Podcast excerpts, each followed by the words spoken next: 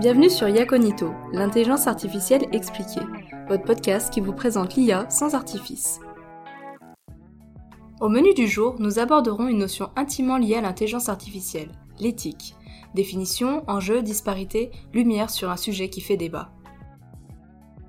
L'intelligence artificielle est un domaine scientifique qui progresse à grands pas et les applications se multiplient. Toutefois, cet essor soulève un certain nombre de questions liées à l'éthique. L'Europe en a même fait son cheval de bataille. Mais qu'est-ce que l'éthique? Comment s'applique-t-elle et quels impacts peut-elle avoir sur le développement de l'IA Toutes ces questions, nous tenterons de les élucider au travers de ce podcast. Avant de rentrer dans le vif du sujet, il est important de définir ensemble ce qu'est l'éthique et les différentes notions qui lui sont associées. De cette façon, nous pourrons établir des bases communes et éviter toute incompréhension. L'éthique peut être définie comme une discipline philosophique portant sur les jugements moraux. Elle permet l'établissement des normes, limites et devoirs d'un peuple. En suivant cette définition, l'éthique apparaît comme étant le pendant moral de la législation. Elle permet de cadrer les actions d'une population en définissant ce qui doit être fait ou non, ce qui est acceptable et ce qui ne l'est pas. Toutefois, ne faisant pas loi, l'éthique ne trouve pas d'application législative et juridique, mais elle permet de soulever des débats pour faire évoluer ce cadre. En parallèle, la morale comprend l'ensemble des valeurs et des règles, c'est-à-dire les obligations et interdictions permettant à divers individus de vivre en société. Vous l'aurez compris, morale et éthique sont donc deux concepts très proches, mais il existe une légère distinction, puisque l'éthique, réflexion fondamentale, servira de support à la morale pour établir ses normes. Mais existe-t-il une notion universelle d'éthique?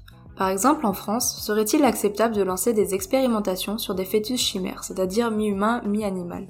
Le Japon vient de les autoriser. Est-il éthique de mettre en place un système de scoring social? La Chine le met en place. Enfin, est-il normal d'avoir une bonne situation professionnelle ou un compte en banque bien rempli pour avoir accès aux soins? Cela semble normal pour un habitant des États-Unis. Si la conception d'éthique peut varier d'un individu à un autre, nous allons prendre un peu de recul pour procéder à une analyse plus globale. Et parce que l'IA est soumise à de nombreux intérêts économiques, il est utile de commencer par apporter une vision macroéconomique du sujet. Nous allons nous concentrer sur les trois principaux pôles mondiaux, les États-Unis, et plus largement l'Amérique du Nord, la Chine et l'Europe. De manière générale et en ce qui concerne l'IA, les États-Unis suivent une stratégie expansionniste via les GAFA et les NATU. La vision américaine consiste à développer des sociétés et solutions à vocation internationale. Si la recherche publique contribue amplement aux avancées technologiques, c'est principalement par les sociétés privées multinationales que se développe l'intelligence artificielle américaine. Mais la vision américaine se caractérise également par sa dimension ultralibérale. Les sociétés peuvent avancer rapidement sans rencontrer d'embûches. A priori, la Chine suit le même schéma puisque les Batix s'érigent comme les locomotives de l'IA chinoise. Toutefois, il existe de nombreuses différences. Tout d'abord, le gouvernement chinois est très influent et oriente les stratégies de sociétés privées. De plus, d'un point de vue marché, les géants chinois se développent avant tout sur leur territoire, plutôt logique lorsque l'on connaît la taille du marché intérieur. Les technologies développées localement sont donc déployées et utilisées au niveau national. Un facteur aide également à faciliter les expérimentations, le caractère autoritaire du gouvernement. On atteste la mise en place d'un vaste réseau de caméras de surveillance couplé à une technologie de reconnaissance faciale. Un tel déploiement en Europe serait inimaginable. Ensuite, en ce qui concerne l'Europe et l'intelligence artificielle, nous sommes un peu à la traîne. Mais est-ce un mal? Pas tout à fait. Si la recherche publique est encore très puissante sur le vieux continent, ce qui caractérise l'Europe, c'est avant tout son positionnement vis-à-vis de l'IA. L'Union européenne défend l'idée de développer une IA éthique, une IA respectueuse de l'humain et de ses droits fondamentaux. Toutefois, cela peut poser plusieurs problèmes. Premièrement, l'UE prône une IA éthique, mais nous avons vu que l'éthique et ses composantes varient beaucoup. Les stratégies chinoises et américaines correspondent à leur propre vision de l'éthique. Deuxièmement, pendant que l'Europe tergiverse et se questionne sur des potentielles dérives et conséquences néfastes, elle ne développe pas l'IA. Enfin, les disparités se retrouvent à un niveau bien plus bas. L'éthique et l'idée que l'on s'en fait divergent au sein du même pays et entre les sociétés elles-mêmes. Par exemple, de nombreuses sociétés spécialisées en IA travaillent sur des projets militaires. Pour ces entreprises, intégrer de l'IA dans une arme ne pose pas de problème éthique. A contrario, Neovision se refuse par exemple à travailler sur cette typologie de projet pour une question éthique. Mais quelles sont les réglementations actuelles qui sont au service de l'éthique? L'éthique est rattachée à de nombreux concepts, morale, valeurs, principes ou encore des règles. Cette dernière notion est celle qui se rapproche le plus de l'action, du concret. Dans notre société, ces règles prennent plusieurs formes et notamment celle de loi. Nous nous intéresserons ici aux législations françaises et européennes qui impactent la recherche et le développement de l'IA sur le territoire, la protection de la vie privée et des données personnelles, et une utilisation encadrée de l'IA. Le 6 janvier 1978 a été adoptée la loi Informatique et Liberté, avec une nouvelle rédaction en 2019. Elle vise à réguler la liberté de traitement des données personnelles, c'est-à-dire la liberté de ficher les personnes humaines. Plus concrètement, une société privée n'a pas le droit d'exploiter vos données personnelles sans en avoir obtenu votre consentement.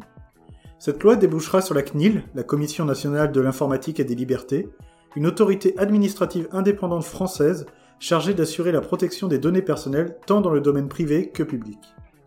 Le 14 avril 2016, la loi informatique et liberté trouvait un écho européen avec le Règlement général sur la protection des données, ou RGPD. Concrètement, le RGPD reprend les mêmes idées que défend la CNIL tout en l'appliquant à l'ensemble des pays membres. Le but était d'uniformiser la protection des données personnelles au niveau européen pour éviter toute disparité au sein de l'UE.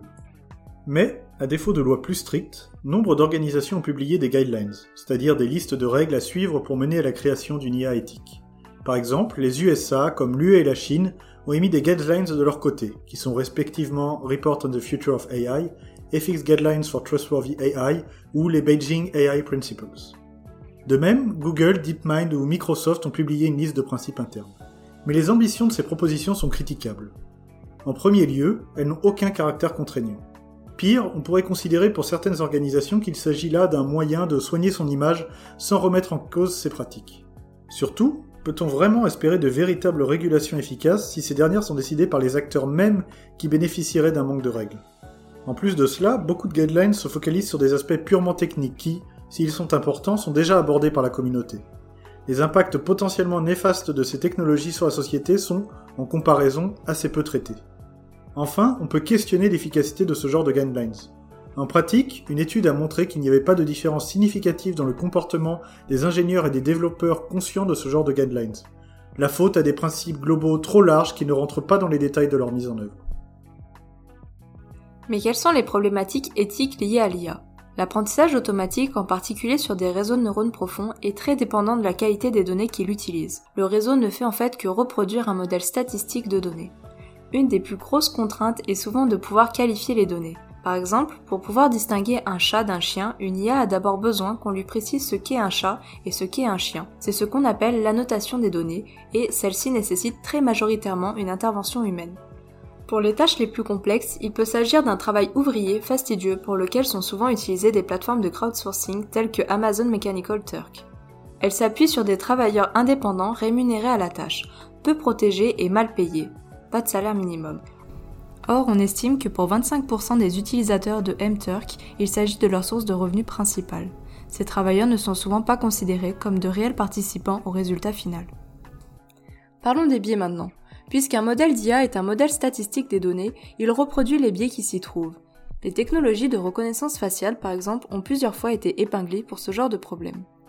Des chercheuses du MIT ont publié en 2018 une étude appelée Gender Shades qui tentait de mettre en lumière ces biais dans des modèles de reconnaissance faciale populaires. Elles ont montré que les technologies de Microsoft, IBM et Legvi pouvaient être jusqu'à 34% moins performantes pour des femmes noires que pour des hommes blancs. Similairement, les modèles de langue utilisés en traitement du langage naturel reproduisent les biais présents à la fois dans les textes d'origine ainsi que ceux résultant du choix de ces textes. De manière générale, on court le risque de créer des modèles qui sont particulièrement adaptés aux représentations dominantes des pays qui les produisent. On peut donc se poser la question, notamment pour les applications médicales, du risque de créer des technologies qui marcheront mieux sur les blancs des pays riches que sur d'autres populations. Et qu'en est-il des notions de transparence et d'inexplicabilité? La notion de transparence en IA est un concept assez large qui fait aussi bien référence au manque d'explicabilité des prédictions issues des modèles d'intelligence artificielle qu'à la transparence des données et du code. La complexité de certains modèles de deep learning, par exemple, fait qu'il n'est pas aisé de retracer le processus qui a mené à la prise de décision. On parle même assez souvent, à tort et à raison, de boîte noire alors que l'imaginaire collectif est déjà peuplé de cette crainte d'une IA qui déciderait par elle-même et échapperait au contrôle de ses créateurs, ce manque d'explicabilité rend plus difficile l'acceptation de l'IA dans la vie de tous les jours. Ce problème est néanmoins déjà abordé techniquement par la communauté IA. Une telle transparence sera sans doute nécessaire pour accroître la confiance du public dans ces technologies. Ceci est d'autant plus vrai que de plus en plus de décisions risquent d'être confiées à des modèles d'intelligence artificielle.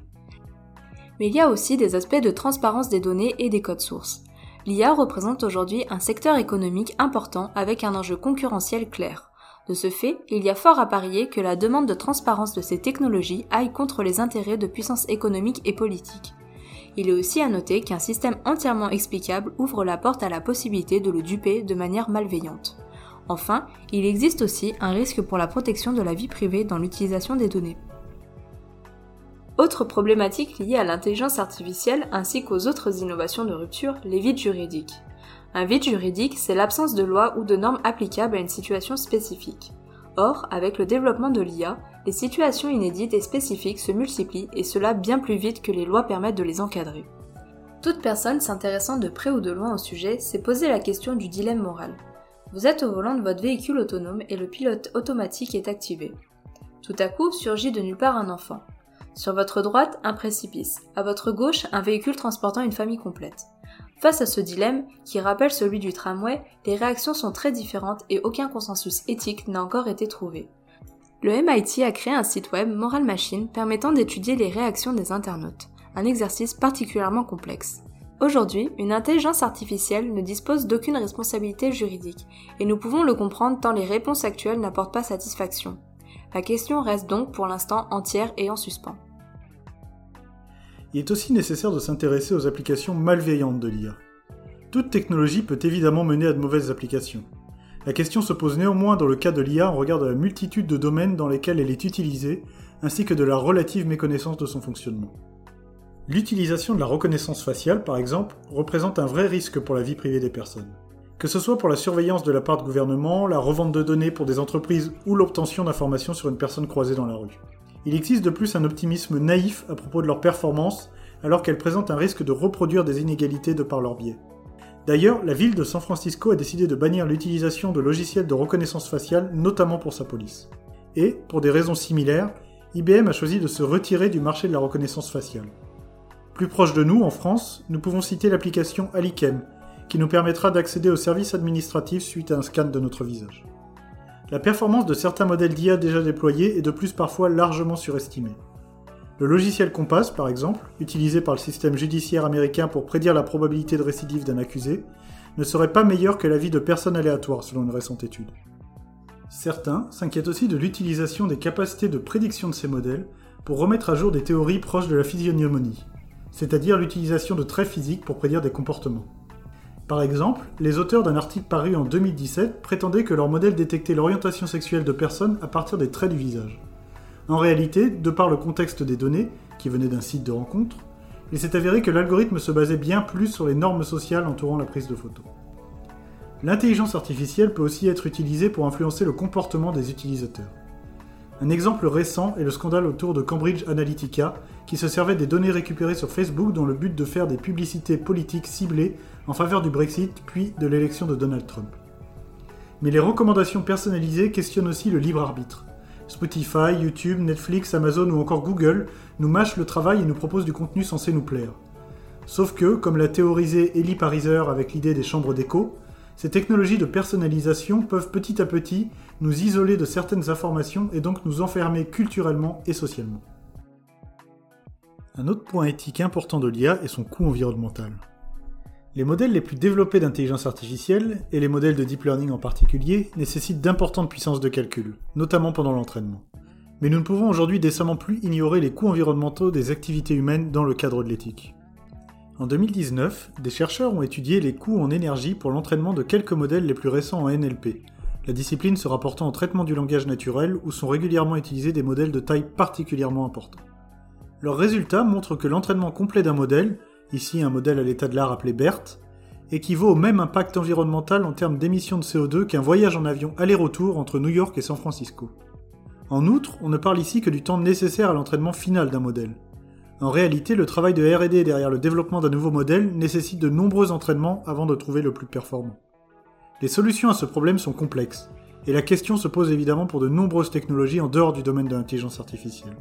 Mais il est nécessaire de se poser la question de l'utilisation des ressources énergétiques dans le cadre de l'IA. Nous avons parlé du coût environnemental de l'IA, il est temps de parler de son coût sociétal. Microsoft s'est récemment séparé des journalistes responsables de la mise en avant des informations sur les pages d'accueil de MSN et Microsoft Edge. À la place, l'entreprise se sert de technologies d'intelligence artificielle pour automatiquement sélectionner et mettre en forme le contenu qui sera affiché. Et, si les journalistes n'imaginaient pas forcément faire partie des catégories dont le travail pourrait être remplacé par une IA, certains métiers, comme celui d'hôte de caisse, subissent depuis longtemps les effets de la robotisation de leur métier. Ceci pose évidemment d'abord le problème, dans des sociétés à fort taux de chômage, de l'emploi des personnes dont le travail a été remplacé.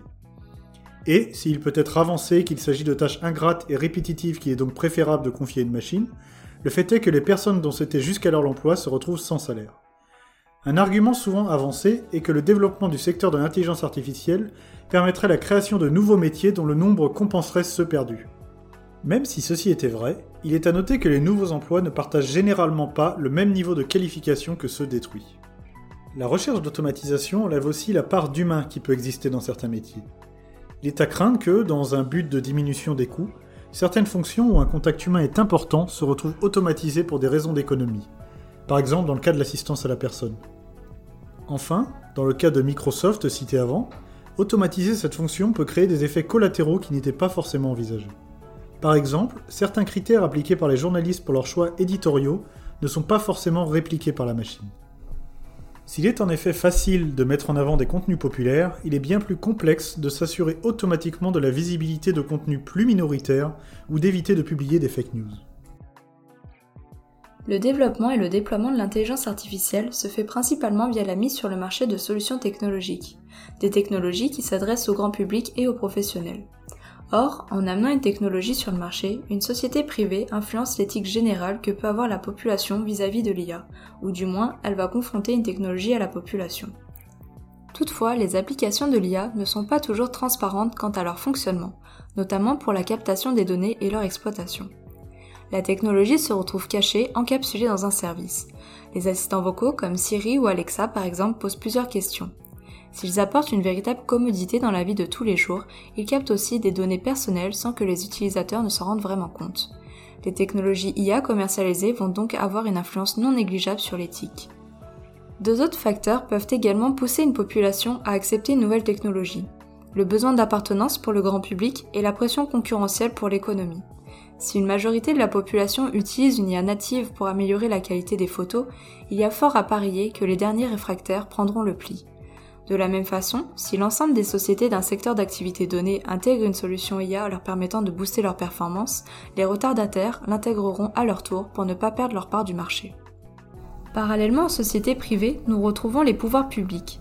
Leur influence se concrétise principalement sous la forme de lois et de directives. Si les pouvoirs publics vont souvent dans le sens des initiatives privées aux États-Unis et qu'il est difficile de dissocier le public du privé en Chine, la donne est sensiblement différente en Europe. Les lois européennes semblent avant tout protéger les utilisateurs, une très bonne chose en soi. Pour cela, elles vont venir encadrer le périmètre d'action des technologies basées sur l'intelligence artificielle.